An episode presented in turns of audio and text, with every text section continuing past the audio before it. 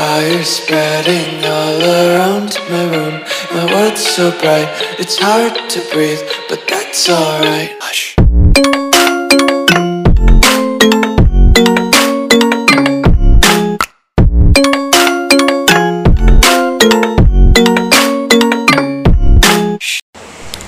Halo, assalamualaikum warahmatullahi wabarakatuh. Balik lagi di podcast Anabel episode ke-10 hari apa ya? Hari Senin 14 Oktober 2019. Ana balik lagi untuk nemenin para pendengar semuanya. Jadi di episode ke-10 ini Ana menghadirkan seseorang. Enggak sendiri ya. Siapa siapa siapa? Ada siapa? Ada Raf, biasa dipanggilnya sih enakan dipanggilnya Raf aja. ada Bang Rap Cenah. Jadi dia tuh teman kuliah aku. Dan kali ini kita mau ngomongin apa? Kita ngomongin mengenai kehidupan Ana. Bukan tuh. Enggak, enggak. Kita akan membahas tentang ruang dia. ruang dia, oke, nice, Oke. ruang dia. Aduh maaf ya kalau misalkan banyak noise karena kita lagi di pinggir jalan. Cai. Jadi di podcast ini, podcast Ana nih podcast yang paling serius karena Iya. bisa dilakukan di mana saja. Iya, jadi kita kebetulan lagi balik ngamen. Balik ngamen. iya, jadi ya udah, nggak apa-apa ya. Oke. Hmm. Jadi yang pertama nih bang, Iya, iya. kita langsung to the point aja. Hmm. Sebenarnya eh, nama akun kan ruang dia, Hmm. foto profil ruang dia, Hmm. topi juga ruang dia. Sebenarnya apa itu ruang dia? Ruang dia itu kalau dibilang keren itu sama kayak brand ya. Hmm. Kayak brand kan kita tahu uh, adalah sebuah lambang atau logo lah bisa dibilang yang mewakili sebuah entitas. Alah entitas omongannya tinggi banget. Bahasanya Gak kayaknya apa-apa, biasa aja ya. Bahasanya biasa aja kali ya. Jadi ruang dia itu sebenarnya itu singkatan.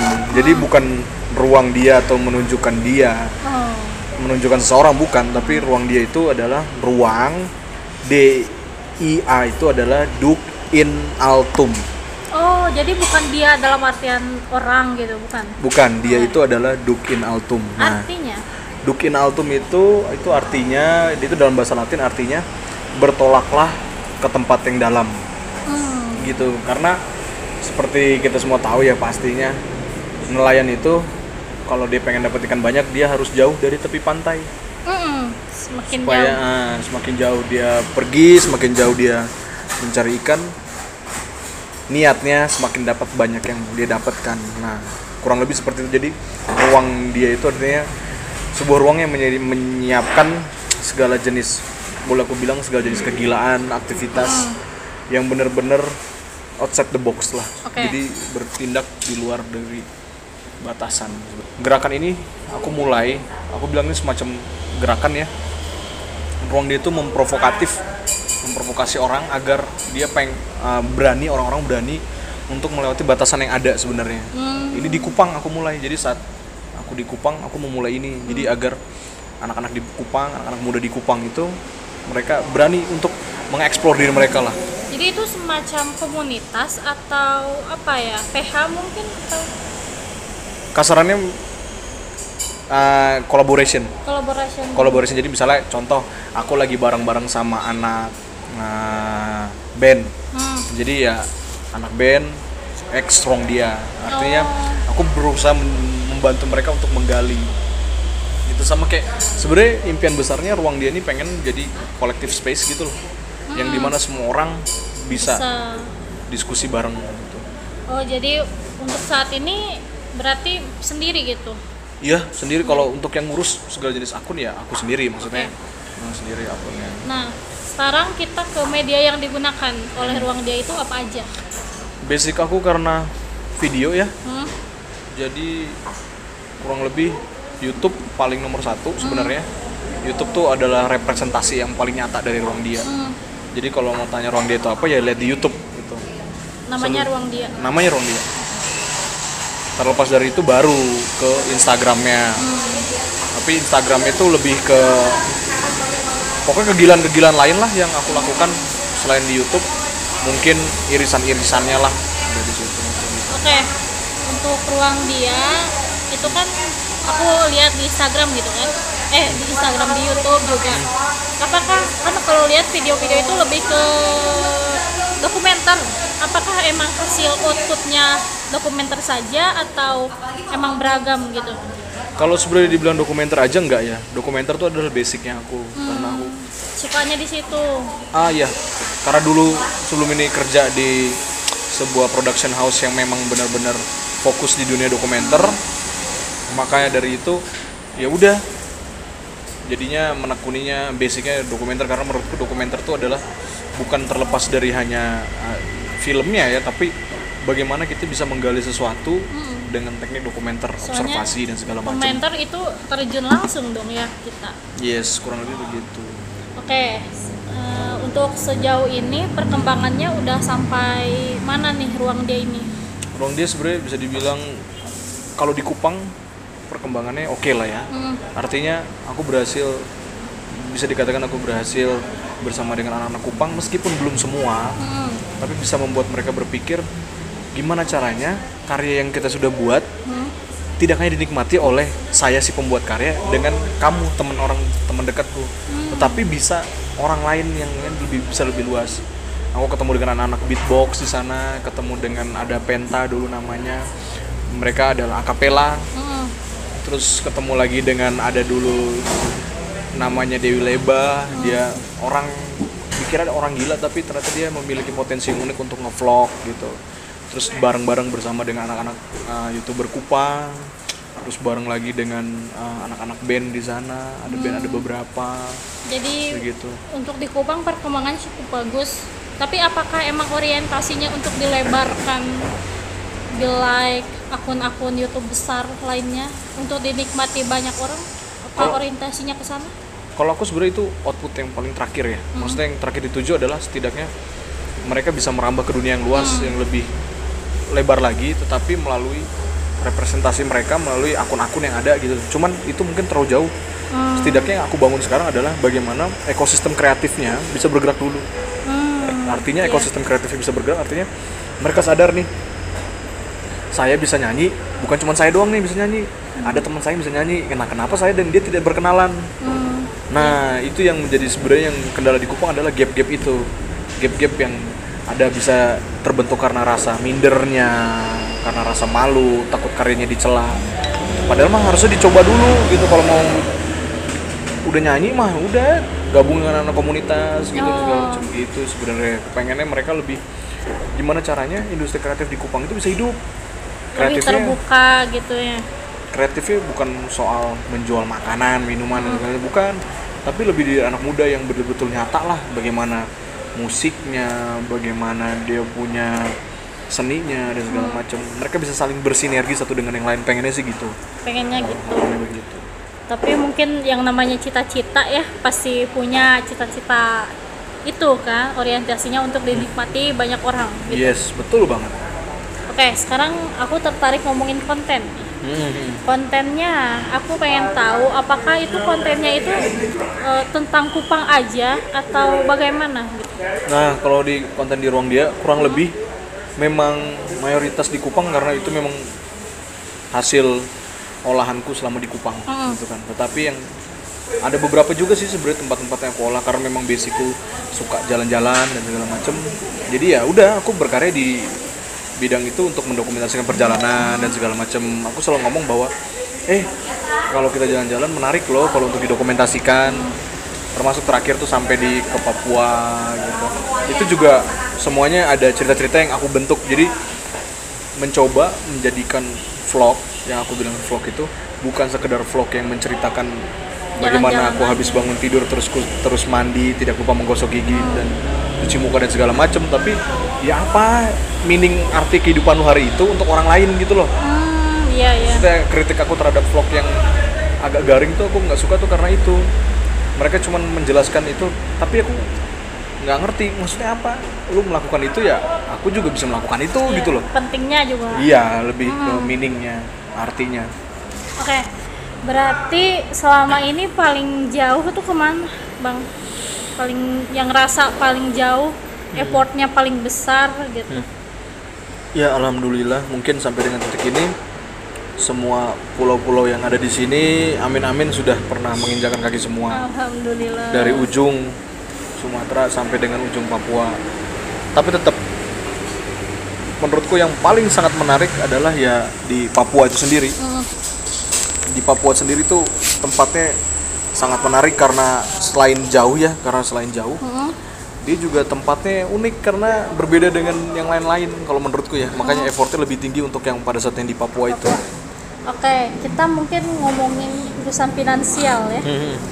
Untuk misalkan kan nih mungkin banyak juga teman-teman yang pengen ya kayak jalan-jalan, Hmm. dokumentasikan dan lain-lain. Mungkin eh, untuk kalau boleh tahu itu dari finansialnya itu gimana? Bayar sendiri kah? Atau mungkin dapat sponsor? Atau seperti apa? oh gini. Aku basicnya waktu itu karena memang suka jalan-jalan. Pengen banget jalan-jalan. Gimana ya caranya?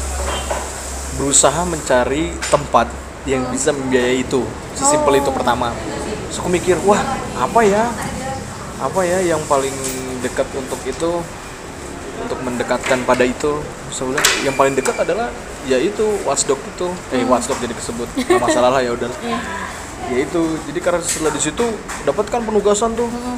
Liputan ini ke sini liputan ini ke sini liputan ini ke sini. Ya diambil diambil baiknya adalah ya untuk mendapatkan jalan-jalan itu untuk mendapatkan akses bisa ketemu dengan yang lain-lainnya jadi ya seru-seru aja. Untung-untung ya jadi benefitnya, benefit ada benefitnya tambahannya. begitu. Kalau sebenarnya kalau dari uang kantong pribadi mah uset mana cukup kan? Iya, cukup kalau anak ya. sultan boleh dah. Gitu. Apalagi kan keliling Indonesia gitu ya judulnya. Oke.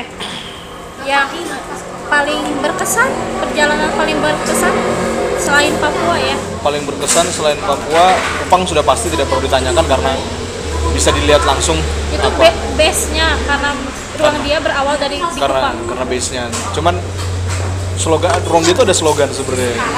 Live this one. Live this one tuh artinya ya udah live this one tuh artinya kayak cobalah lu hidupin sesuatu yang ini gitu lah. Hidupin sesuatu kan kalau live this one diartikan kayak hidupilah yang satu ini gitu kan.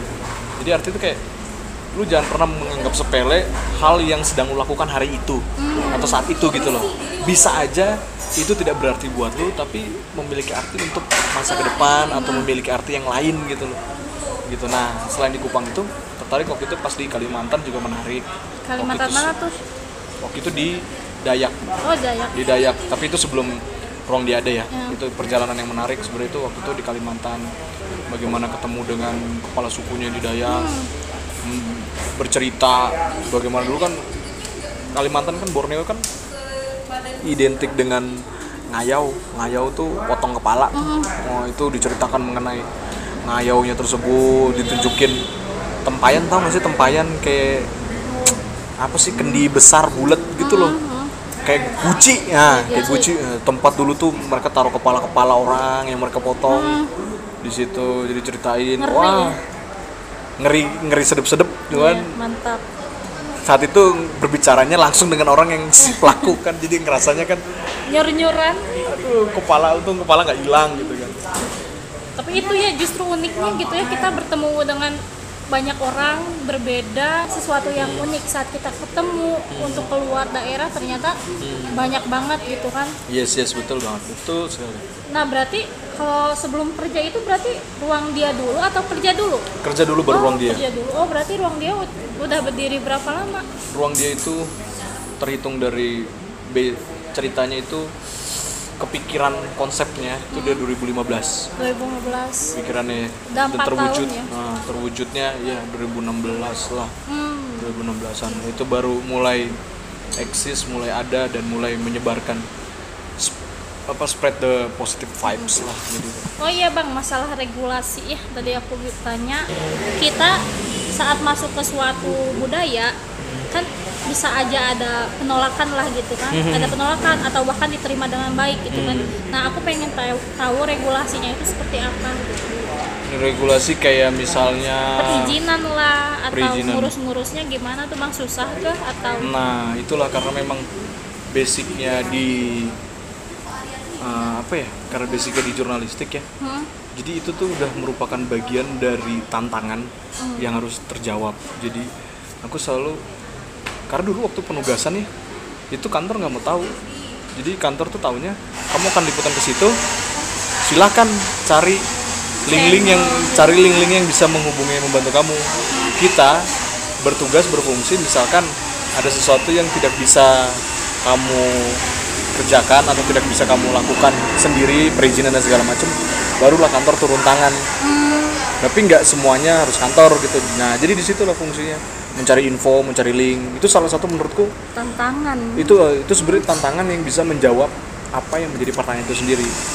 Jadi kayak misalnya pas ke Papua gimana caranya?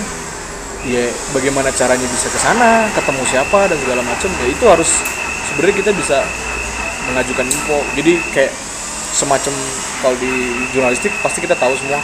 In depth reporting jurnalisme investigasi pakai teknik-teknik teknik-teknik kayak gitu.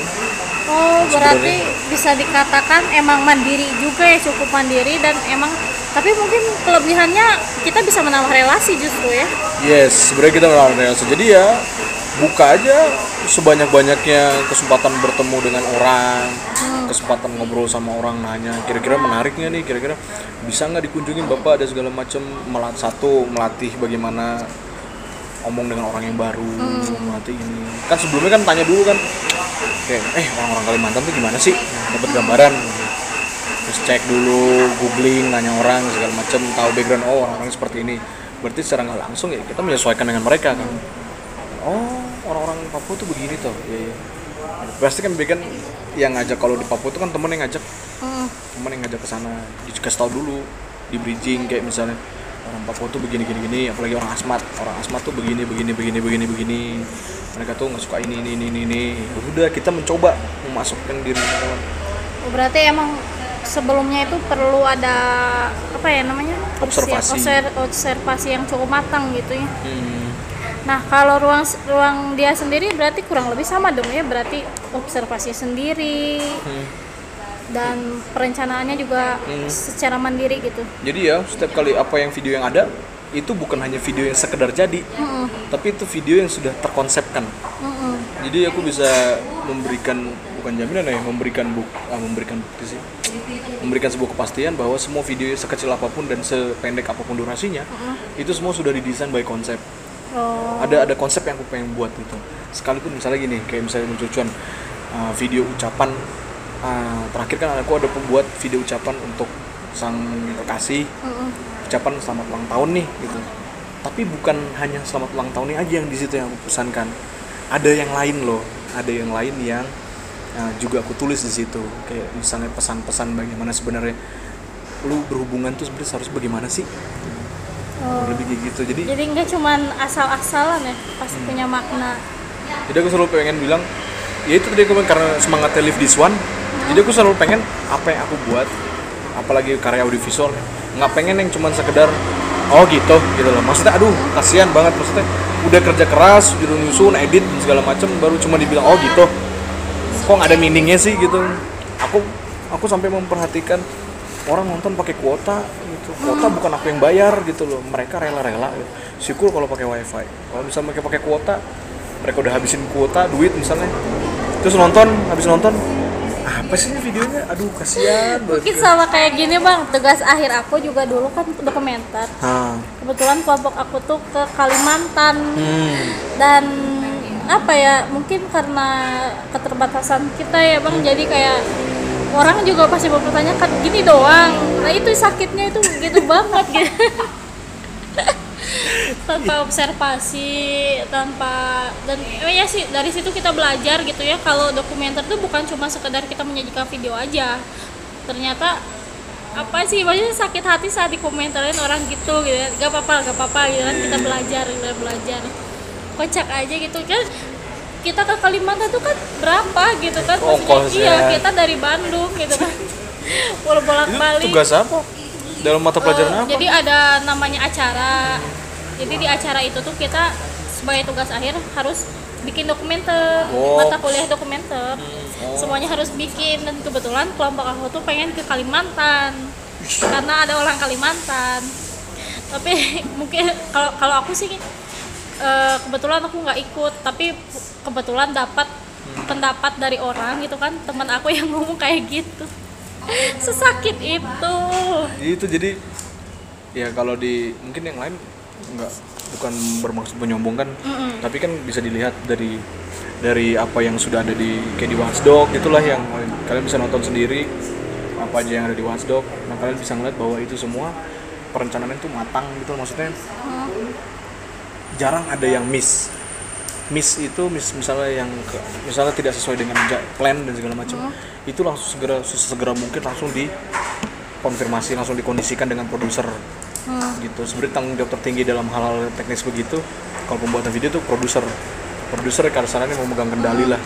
Jadi kita sebagai yang di lapangan orang lapangan kita lapor wah ternyata si A tidak bisa diketemuin nih tapi ada si B nah kita ketemu si B ini kan tidak direncanain. Tapi Iya. kan bagaimana kita sebagai di lapangan B ini menariknya apa? Kenapa dia bisa menggantikan A? Hmm.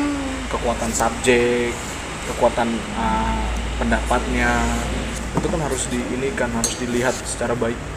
Itu. Jadi sebenarnya belajar menariknya itu belajar dokumenter tuh belajar mencoba mendalami sesuatu. Positifnya sebenarnya itu. Jadi kita bisa merasakan wah ternyata sesuatu itu terjadi bukan karena uh, hal yang ketidaksengajaan gitu tapi ada sebuah perencanaan yang matang terlepas dari itu semua kadang aku selalu berpikir begitu Iya. Berarti jangan asal bikin. kan apalagi gini ya, dokumenter kan apalagi untuk dipublikasikan itu takut ada menyinggung lah ya. Suka apalagi apalagi kalau kita melibatkan orang-orang yang emang tinggi lah gitu. Nah, itu nggak bisa sembarangan. Ntar salah-salah ngomong, salah-salah berpendapat. Nah, itu Wow. itu. Maksud sebenarnya juga bingung ya karena kalau aku ngelihatnya sendiri ya, minat nonton orang Indonesia sendiri terhadap karya-karya dokumenter itu sebenarnya sangat minim. Hmm. Itu terbukti dari percaya nggak percaya ya dalam sejarah perfilman di Indonesia. Kita kan Watchdog pernah buat film yang ketujuh. Hmm. Percaya nggak kalau sejak awal kita mengenal film, Indonesia mengenal film, film yang ketujuh itu itu film tentang uh, s- sibuk riuh uh, proses sewaktu kam Jokowi naik menjadi presiden pertama. 2014 berarti. Iya, 2000 2014 2014 ya, ya 14 ah. Itu proses pencalonan itu kan sibuk kan dua kubu kan dan segala macam kan. Nah, itu kita presiden Jokowi adalah presiden ketujuh. Ya kan? Dan yang ketujuh itu adalah film dokumenter yang ketujuh yang masuk di layar kaca di bioskop. Baru tujuh bayangkan. Dari sekian genre film yang ada di Indonesia yang sekarang kamu nonton dari Hollywood Hollywood mungkin nggak masuk ya. Hollywood terus film romantis film apa? Nah film dokumenter tuh cuman baru tujuh yang masuk di bioskop. Dikit banget ya. bukan dikit itu memang di bawah apa ya tingkat orang kesukaan orang terhadap dokumenter Karena tuh. emang gak minat ya. aja tingkat minat orang untuk mendapatkan sesuatu yang benar-benar digali secara deep dan dalam itu kurang gitu loh. Film dokumenter akan kita ngomong soal dokumenter akan kalah bargaining posisinya dibandingin dengan film horor horor seksi horor seksi horor seksi akan kalah siapa apa siapa yang orang-orang India yang biasa memberikan donasi dan dana untuk pembuatan film itu mereka akan sedikit bukan sedikit mungkin tidak akan setuju kalau misalnya gue harus mendanai film dokumenter yang besar gitu. Makanya sadar nggak sadar coba anda perhatikan. Hampir semua film-film dokumenter yang ada jarang diputar di bioskop. Kebanyakannya apa? Diputarnya kolektif festival diputarnya pas lagi ada di ruang alternatif alternatif publik. Nggak mungkin masuk ke bioskop karena apa? Siapa yang mau nonton? Itu yang ketujuh tuh cuma bertahan. Mungkin di bawah dua, dua tiga hari pak empat hari gitu. Itu pun cuma di dua layar atau tiga layar dapatnya. Oh, susah banget untuk masuknya itu memberikan kepercayaan. Satu Cinemax nggak mau rugi. Hmm. mendingan gue kasih mungkin apa ya film? Mungkin mendingan gue kasih Aladin Hmm. Oh iya, ketahuan pasti laris, laku ya. ketahuan orang nonton. Ini siapa yang mau nonton? Di situ. Dan sayangnya itu kita sebenarnya kalau menurut aku ya akan menjadi menarik kalau dari pemerintah sendiri atau dari di sini bisa memaksakan itu hal hal yang bisa dipaksakan untuk bagaimana sih orang Indonesia menonton film dokumenter tuh harus menjadi semacam budaya atau culture gitu loh. Menurutku sih ya biar orang mulai menyukai. Kalau enggak orang hanya dokumenter tuh males. Sehingga persepsi orang tentang film dokumenter itu jadinya jenuh. Iya. padahal dokumenter tuh kan cuman semacam genre yang mengupas sesuatu lebih dalam dan segala Hmm. macam. Itu bisa menjadi menarik tergantung pembuat. Balik lagi. Toh nggak semuanya ini ya, justru kita banyak pengetahuan justru dari situ. Nat Geo. Hmm. sesimpel Nat Geo. Semua yang ada di situ basicnya itu. In depth semua dalam semua. Tertarik penasaran mau lihat posisinya. Banyak kan penontonnya Nat Geo atau Netflix? Iya kan? Kayaknya Netflix. iya kan? Maksudnya mungkin ya meskipun di Netflix ada beberapa genre ada genre dokumenter, Dokumenter. juga. Cuman kalau kita dilihat di Netflix ya sendiri aja coba lihat perbandingan di antara yang lain-lain lainnya. Genre mana yang lebih itu? Itu kan lebih dunia lagi kan itu spes- spesifik di Indonesia.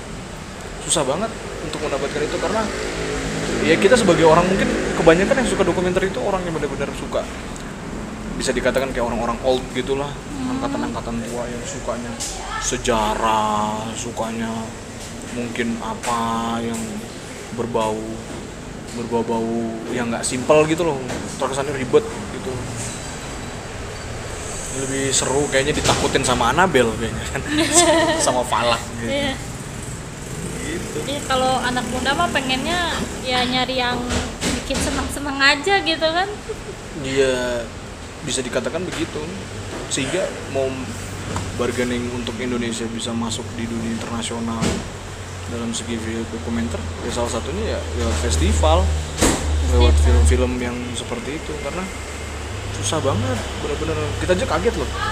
Ngomong dengan pihak bioskop ternyata yang ketujuh ini adalah betul-betul film yang ketujuh masuk di layar bioskop. Judulnya film ketujuh. Film judulnya filmnya film dan ternyata ketujuh. bener film ketujuh yang bioskop. Unik. jadi setelah denger itu ya sedih sebenarnya. Aduh anjir ternyata baru tujuh film dokumenter yang masuk bioskop. Terus Tapi bisa dikatakan nggak kalau misalkan dokumenter itu lebih laku justru di YouTube kayak gitu? Iya nggak sih setuju nggak? ya kalau menurutku sekarang di era yang digital sekarang lebih laku dan lebih terlihat pasarnya kalau menurutku ya Hmm. kita bisa ngeliat dari analisis datanya aku kalau ngeliat analisis data sesimpel mungkin ngelihat dari yang komen Hmm. dari yang komentar aku ngeliat di situ mungkin kita kalau bisa dapat spesifik yang nonton siapa kalau setiap channel kan pasti punya data analistiknya Hmm. misalnya saat video ini ditonton 7 juta orang dari 7 juta itu kalau dibagi dari mana aja negaranya? Bisa dari Indonesia. Laki perempuannya kelihatan. Usia orang yang nonton tuh kira-kira berapa? Kelihatan. Dan bisa dilihat bahwa ya mereka lebih seneng punya waktu yang mungkin me time ya. Kalau aku ngeliatnya sekarang gini gejalanya males kayak nonton film yang berat. Sambil duduk di bioskop terus nonton gitu. Kayak lebih seneng kayak mungkin dia lagi Tiduran, tidur dan kayak mungkin lagi sendirian di kamar baru nonton hal yang bukan hanya butuh dimengerti tapi dicerna juga kan? Informasinya mungkin tidak seremet temeh ditakuti falak deh. Iya. maksudku meskipun dalam penggarapannya mungkin yang falak juga serius maksudnya Hmm. sinematografinya.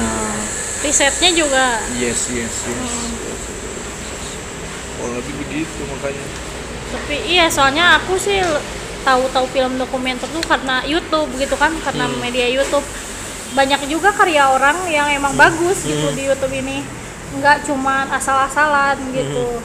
tapi justru kalau aku aku kan tipe orang yang jarang ke bioskop Hmm. makanya aku nggak tahu tuh jumlah film ketujuh lah eh, Hmm. si dokumenter ketujuh gitu bang Terus kenapa anda suka dokumenter aku juga sebenarnya nggak suka tapi maksudnya saat ada kasus atau suatu fenomena baru aku nonton. Oh. jadi lebih suka ke fenomena tertentu. Ada sebuah fenomena ternyata ada filmnya baru nongol dari filmnya. Ya tapi s- eh, saat kuliah sih Hmm. aku justru suka dokumenter pelajaran dokumenter karena itulah terjun ke lapangannya sih asik gitu. Maksudnya kita banyak yang didapat tanpa memfilmkan. Jadi nggak semua yang kita dapat itu bisa difilmkan gitu. Justru lebih banyak masuknya tuh ke diri kita sendiri gitu. Memang memang itu yang menjadi hal yang unik ya karena eh, seakan-akan ketika kita turun di lapangan semua nih mau kita ambil nih. Mm-mm. semua mau di syuting mau di ini. Tapi ya jangan saat lupa. editing enggak tapi jangan lupa kita ini ada batasan. Kalau kita mau mengikuti itu emang ada orang yang mau nonton film 24 jam. Hmm, kayak anjir mau film 24 jam itu ah. Apa? Like apaan? Kayak sexy killer itu kan kemarin. Terus seski kilo lama ya? Itu dua jam. Hmm, dua mantap. jam kira-kira waktu itu mungkin beda. Hmm. kalau posisinya Sexy Killer ditayangkan di bioskop di saat yang bersamaan juga ada Avenger Endgame. Hmm. yang durasinya mirip-mirip ya kan? Tapi coba lihat orang akan bertahan di mana nonton di Endgame atau nonton di Sexy Killer? Kalau misalnya kita menggunakan layar bioskop. Hmm. tapi justru karena aku juga justru tahu Watch Dogs itu justru dari seksi killer sebenarnya. Hmm. jadi karena orang nyebar semua kan di sosmed aku jadi penasaran dong akhirnya aku nonton kayak gitu. Kuat nonton dua jam. Skip skip lah. Skip skip. Tapi ya itu sih menariknya emang Hmm. apa ya uniknya justru yang membedakan tuh hal itu ya dari segi segala macam justru. Ngebayangin nggak gimana proses pembuatannya? Aku nggak pernah nggak pernah bikin eh, dokumenter sedalam itu. Makanya aku Ah. pengen pengen tahu gitu dari orang yang pernah. Sebenarnya iya sih oke kalau nggak salah aku lupa aku aku kayaknya nggak upload deh. Ada satu video jadi waktu itu gini. Aku pengen banget nih eh, punya semacam rumusan bahwa belajar dokumenter tuh gak ti- tidak seribet yang kamu bayangkan. Heeh. yang penting belajar bareng aja nih. Nah jadi waktu itu di Kupang ada nih sebuah kompetisi lomba lah. Sebuah kompetisi lomba untuk uh, pokoknya tentang iklim kalau nggak salah ya tentang tentang iklim gitu lah pokoknya. Climate change kalau nggak salah tentang climate change. Lomba buat film dokumenter mini dokumenter sebenarnya mini dokumenter lomba buat film mini dokumenter durasinya pendek. Dia ada juara satu juara dua juara tiga. Terus ya udah. Ada aku cuman sebar. Ternyata ada ada teman satu. Dia sekarang anak band. Nah dia tertarik bilang bang boleh nggak kita ya udah ayo. Mau ngincer duit atau mengincar hasilnya? Dia bilang enggak bang. Yang penting kita bisa buat dulu. Menang kalau menang ya bonus lah. Dia ayo udah bedah kasus ini apa yang mau kita jadikan subjeknya? Orangnya siapa yang mau akan kita wawancarain? Teknik mau dokumenternya mau gimana nih? Gini gini gini syutingnya di mana kapan dan segala macem. Setelah selesai syuting edit dan segala macem. Ya alhamdulillah yang tadinya cuma ikut seru-seru jadi juara tiga. Lumayan ada hasil ada justru. hasil justru malah jadi. Nih ada hasilnya. Jadi nilai plus jadi ternyata apa yang sebenarnya kita berangkat dari ketidaktahuan mengajarkan si orang yang ini tidak tahu.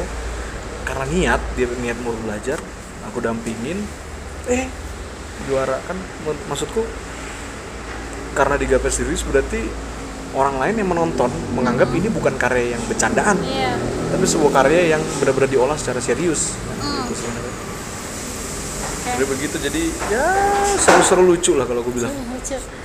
Nah jadi di Kupang itu ruang dia itu semangat ruang dia itu spiritnya aku bawa di band. Jadi ada sebuah band, band musik. Band musik musik musik band.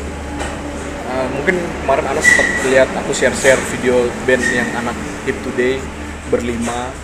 Genrenya itu genre kamu tahu genre genrenya Linkin Park, Limp Bizkit, nah arah hip rock hip rock gitu. Nah itu itu salah satu band yang aku bareng bareng sama mereka. Aku bilang bahwa ini adalah labku aku pengen menunjukkan kepada dunia luar bahwa di Kupang juga punya sejarah musik anak muda yang berkembang. Artinya gini, kita ngomong di Bandung, kita ngomong di Semarang, Jogja, musisi-musisi indie tuh banyak banget. Kita nggak bisa dihitung berapa banyak lah. Banyak dan mereka sudah berpikir ke arah sana. Tidak harus masuk di record label untuk bisa mengembangkan musik. Anak indie kan intinya bagaimana lu berkarya dan lu bisa menyebarkan itu dan orang lain menikmati kan. Hmm. Nah semangat itu aku bawa di Kupang itu jujur mungkin sepeninggalanku sana se selama aku tinggal di sana nggak ada tuh yang mulai kayak gitu. Nah sudah. Aku rintis lah bersama anak-anak itu deh ini. Ngebuat di sana ngebuat band berli eh, mereka berlima. Aku cuma di belakang di support posting di sosial medianya masukin di Spotify dan segala macam sehingga sekarang bisa berbangga bahwa Kupang punya loh band dari Kupang Mm-mm. yang eksis di Spotify lu cari di iTunes juga ada mau beli juga boleh di Joox juga ada di Deezer juga ada YouTube-nya ada video klip dan segala macam lengkap persis seperti apa yang ada di band-band luar Mm-mm. nah itu yang aku coba sebarkan maksudku pengen nggak hanya hip today nih pengen ada generasi-generasi selanjutnya kayak misalnya band-band sekarang yang aku lihat tuh ada Silky Band, ada band-band lain. Aku pengen, yuk sama-sama nih. Karena kalau kamu di Kupang waktu itu pernah tersinggung, ada temen datang sini ngomong di Kupang nih bandnya apa aja nih? Terus aku tanya, iya band mah banyak, band yang sekedar buat jadi terus bubar manggung kafe ngampung apa main-main di acara wedding mah banyak gitu Oh. bukan itu mah band di tempat gue mah juga banyak kali jangankan di Kupang di Jakarta di Bandung juga banyak yang band-band gitu band real band kayak misalnya Gigi Ungu apa gitu pas band Jamrut. Aduh mungkin yang tua ada aku bilang mungkin yang tua ada. Tapi sekarang aku bener-bener nggak tahu band-band itu yang bener-bener punya karya yang bisa disebar di share tuh aku nggak tahu. Oh. kok nggak ada sih? Industri kreatifnya mati ya? Wah itu dia. Dari situlah aku berangkat. Iya. wah ini harus nih digedor begitu artinya ya tadi kalau balik lagi ke ruang dianya positif semangat semangat itu yang sebenarnya pengen Yang diangkat ya. yang semangat Berarti tujuannya ingin membangkitkan industri kreatif Kupang. ya amin amin jadi gubernur lah Amin. Bang Ra pengen jadi gubernur. Kita tunggu berapa tahun lagi ya. habis S2 kali ya Habis ntar ada S2. masuk pilih Nyalek partai pilih nyalek. Hmm. partai kan pilih partai nanti saya kumpulkan teman-teman di S2 Ya. siapa yang mau jadi promosi siapa yang mau pemilihan partainya kan Siapa yang mau ngasih eh, apa? Eh, Dana kampanye. Dana dananya. Kocak. Oke bang, karena kita udah cukup lumayan lama ya kita berbincang, kita masuk ke conclusion. Mungkin dari abang Raf ada apa soal tentang ruang dia? conclusionku sebenarnya semua itu kembali kepada apa yang ada di semangat ruang dia ya. Hmm? semangat ruang dia life begins at the end of your comfort zone. Hmm? sesuatu yang menarik itu terjadi ketika lu keluar dari zona batas lu. Ketika lu keluar dari zona batas lu maka lu harus menghidupi setiap apa yang lu lakukan. Detik itu menit itu saat itu. Sehingga singkat katanya mah live this one lah. Jadi jangan pernah menganggap sesuatu yang lu lakukan itu tidak berarti tidak berarti buat lu mungkin berarti bagi orang lain dan sekeliling lu itu sih kalau dari aku Oke. Kalau dari aku nih, Bang, mungkin aku kan juga untuk bikin podcast ini juga berkarya sebenarnya. Woi betul betul sekali Tapi kadang aku juga insecure sama diri sendiri. Karena? Karena ya nggak ada yang aku siapa gitu. Allah Aku siapa gitu. Bikin ini gitu. Ada mungkin ada yang ngedenger nggak ya gitu kan. Aku selalu berpikiran seperti itu. Tapi setelah aku pikirkan gitu ya kenapa harus mikirin itu gitu. Yang penting justru kalau misalnya kita mikirin tapi nggak ngerjain gitu ya nggak akan ada itu buktinya. itu dirimu Ya, se- sebenarnya aku sambat tapi aku juga punya Iya caranya. iya iya iya. keren keren Jadi ya untuk mungkin untuk teman-teman di mana pun kalau misalnya kalian pengen berkarya, pengen punya karya apa pun, gak usah mikirin dulu hasil. Mungkin kita punya cita-cita itu wajib ya karena kita mungkin punya tujuan. Tapi kalau misalkan daripada kita mikirin terus konsep-konsep tapi terjun aja enggak gitu. Jadi kita harus mulai aja dulu. ya Ad- sih? betul banget ada satu kutipan menarik Hmm? aku lupa dari siapa ya pokoknya salah satu pemuka agama yang terkenal dia ngomong bahwa kalau hidup hanya sekedar hidup babi di hutan juga hidup Oh iya. Hmm. pernah mendengar itu Pernah. nah itu aja weh Itu aja. itu aja weh Oke, untuk podcast episode kali ini kita tutup dulu. Teman-teman makasih ya yang udah datang, udah nyempetin dengerin. udah kita tutup dulu ya. Dadah. dah